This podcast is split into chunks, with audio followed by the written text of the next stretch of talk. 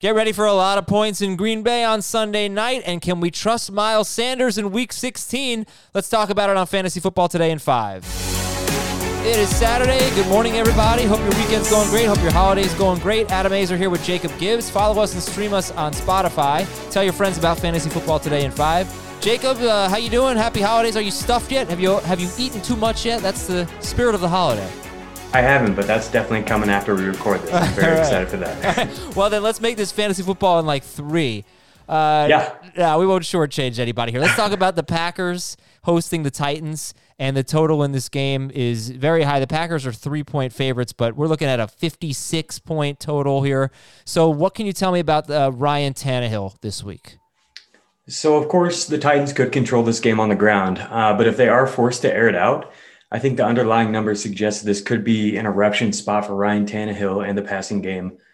I, uh, I mentioned on Wednesday's FFT episode that the Packers aren't using Jaire Alexander in shadow coverage as much anymore, uh, which means he's going to be lined up on the same side as Corey Davis for the most part. That doesn't necessarily mean that he's going to be responsible for Davis on all those plays, though, because the Packers actually only use man coverage 23% of the time, which is one of the lowest rates in the NFL. So Ryan Tannehill is actually much better against zone. He's third in the NFL in yards per attempt for zone coverage, and his numbers are up across the board. And uh, while most receivers see their yards per route run drop when facing zone coverage, that's definitely been the case for AJ Brown. It hasn't been the case for Corey Davis. His rate has actually gone up from 2.8 to 3.05 for zone. He ranks second among qualified receivers in yards per route run behind only Julio Jones when facing zone. Another thing working in Tannehill and Davis's favor is the fact that Green Bay has been one of the NFL's worst teams against play action. Davis has been the NFL's best play action receiver in 2020. He leads the league with an absurd five yards per route run on play action plays, and he's averaged 21.5 yards per catch on play action passes. Yeah. So another thing that I mentioned earlier this week on FFT was Tannehill has had six games with Corey Davis. Davis missed a couple, but six games with Davis in which he's thrown 30 or more times. And Davis has four 100 yard games in those six. So we like Corey Davis, a lot to like here. Um, we'll come back to the Davis props, but let's talk about how this could affect the other team's passing game, right? If Davis is doing well, then maybe Aaron Rodgers is going to have to throw to Davante Adams, right? So obviously we love Davante Adams, but is he going to have one of those really special games? I think that he really could. Anytime there's a chance we can target Davante Adams against a man-heavy defense, I think it's something to take advantage of in DFS, prop betting, whatever you're trying to make money on here. I think Adams is somebody who can help you do that. He leads the NFL with a 39% target per route run rate when facing man coverage. No other player is even above 34%.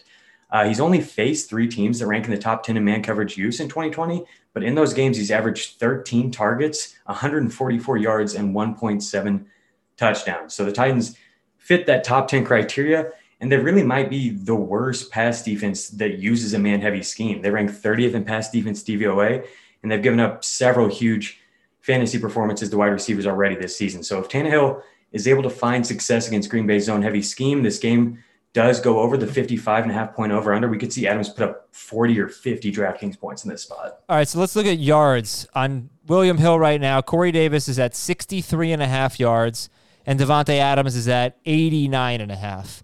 63 and a half for Corey Davis, 89 and a half for Davante Adams. What do you think?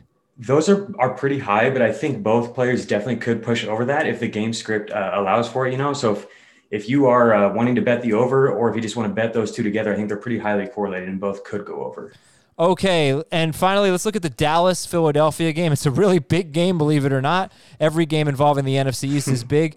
And we're looking at Miles Sanders, who was great two weeks ago. He had a long touchdown run, wasn't great last week. How's the matchup against Dallas? So, Dallas actually has allowed the 10th lowest yards after contact per attempt to opposing rushers uh, which is pretty shocking for a defense that is considered, you know, the worst at stopping the run. Uh, but before we give them too much credit, let's take a look at their yards before contact. Uh, the Cowboys have allowed 2.44 yards before contact per rush, which is not only the worst of any team in 2020, but it's actually easily the worst since 2017, which is the earliest wow. year that I have this data available for. Now you insert Miles Sanders, who ranks first among qualified running backs in yards before contact per rush. Uh, he struggled to find rushing lanes, like you talked about. It was a stingy Arizona defense last week, but the underlying usage was there again. It's the best it's been all season. That's two straight weeks now. He handled 100% of Philly's backfield carries for the first time all year, and his 83% snap rate uh, was his second highest mark of the year. So, I mean, we could just as easily see this be a big game for Jalen Hurts on the ground. Um, if he had enough carries to qualify, Hurts would rank just behind Kyler Murray and Lamar Jackson for third in the NFL in yards before contact per rush. So it's a good spot for both of them. Uh, I just wanted to highlight Sanders because I think his improved usage over the last couple weeks has flown a little bit under the radar. Yeah, I just wish it were an 81 and a half total on his Wow. on his rushing yards. I can't. I just can't commit to that. But Jalen Hurts at uh, uh, where's Jalen Hurts? His rushing attempts are nine and a half. His rushing yards are 56 and a half. I don't know if that's a Okay. little, bit, little bit more. Yeah, Hurts has been over that in each of the past two. I could I could see taking that one. Sanders, it is a little bit risky. I mean, he can get that in one rush, but I I, I don't like taking rushing props that high. Yeah, that's I do love him in DFS though. He's a great play this week. But there you go, and that's the lesson to take out of this. All right, Jacob. Happy holidays. Thanks for hopping on. Yeah, you too, Adam. Have a good one. All right, everybody. Thanks for listening to this special edition of Fantasy Football Today in 5. We'll come at you tomorrow morning with some starter sit advice for week 16.